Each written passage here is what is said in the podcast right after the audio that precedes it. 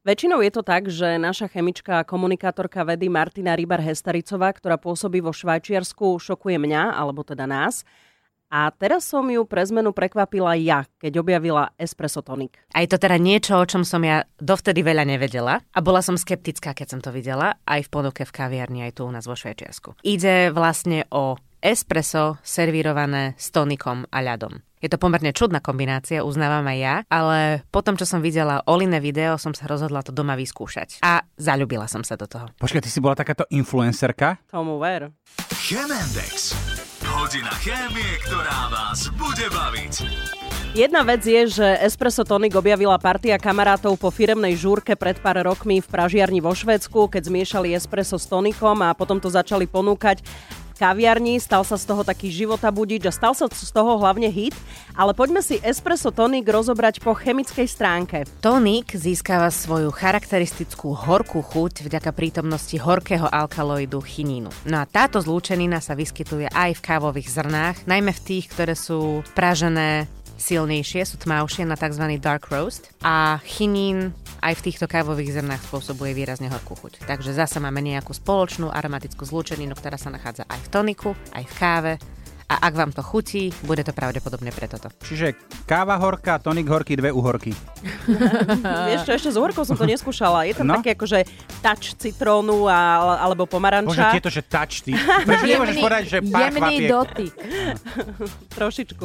A espresso tonik je teda veda, a to v dobrom, lebo veda, počúvajte, pozná teóriu kombinovania chutí, známu aj ako párovanie potravín. Podľa nej by sa mali k sebe hodiť potraviny, ak obsahujú rovnaké aromatické zlúčeniny.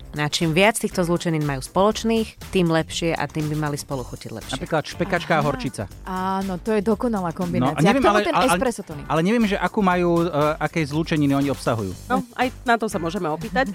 Takže ak máte radi chuť kávy a chuť toniku, tento letný osviežujúci drink budete milovať alebo teda nenávidieť.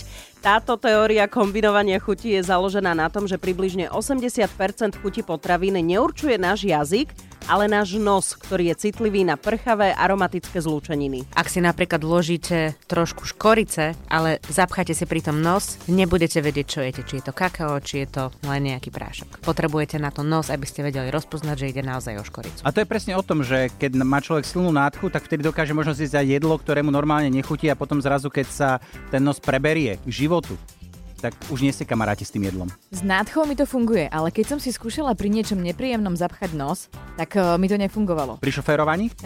Áno, potom prišiel dojazd. No a čo mňa fascinuje najviac, tak niektoré kombinácie, to sú celkom známe a robíme ich bežne, napríklad, že v kuchyni dáme paradajky so sírom, alebo teda tá jablko, mm-hmm. to jablko a škorica, ale sú aj odvážnejšie kombinácie. Pečený karfiol a čokoláda, červený melón a horčica a musím povedať, že toto som doma vyskúšala a je to prekvapivo dobre. Červené víno a horká čokoláda je možno niečo, čo viacej ľudí pozná. Husacia pečeň alebo foie gras a biela čokoláda, biela čokoláda a kaviár. Obe tieto majú spoločný trimetylamín. Alebo maliny a koriander. Obe obsahujú trihexanál. A niekedy sa oplatí napríklad aj jahody a Anders Košic. Nie koriander. na Expresse. Najlepšia